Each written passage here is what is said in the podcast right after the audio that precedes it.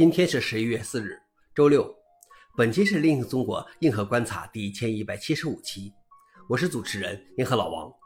今天的观察如下：第一条，最重要的计算机视觉库 OpenCV 众筹新版本，应者寥寥。OpenCV 是一个开源的计算机视觉和机器学习软件库。据报告，百分之八十九的嵌入式视觉工程师使用 OpenCV 作为主要的计算机视觉库。为了筹集完成和发布其重要的5.0版本所需的资金，OpenCV 团队宣布发起一项众筹活动。OpenCV 5.0原本是二十周年纪念版本，最初计划于2020年发布，但要完成这个版本需要很多资金。他们设立了五十万美元的众筹目标。他们也希望向其他陷入困境的开源项目证明众筹是一个可行的选择，而不仅仅依赖企业捐赠。不过，这次的众筹于十月二十四日开始，十天过去了，才仅仅完成百分之五的目标。消息来源 i programme。老王里面，依靠 OpenCV 吃饭的人不少，但是都不愿意帮助他活下去。第二条是，科学家建议将闰秒变成几十年才需要调整一次的闰分。由于以地球自转为基础的天文钟和色原子钟之间存在偏差，自1972年以来，每隔几年就要通过插入闰秒来同步这两个时间，让原子钟短暂停动一下，让天文钟赶上。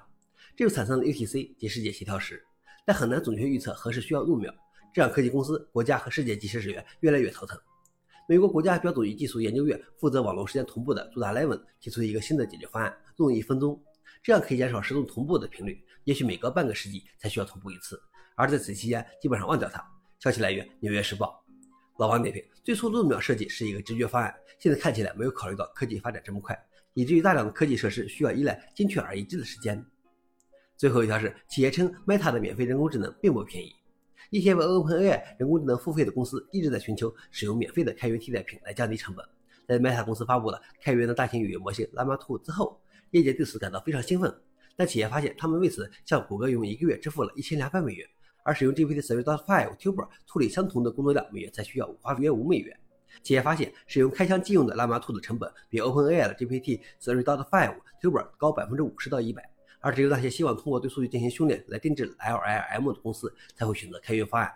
在这种情况下，定制 Llama 2模型的成本约为定制 GPT-3.5 Turbo 模型的四分之一。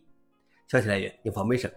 老王点评：一方面，我相信 OpenAI 和 Azure 都为 AI 客户提供了大量的补贴，所以使用 GPT 会比 Llama 2更便宜。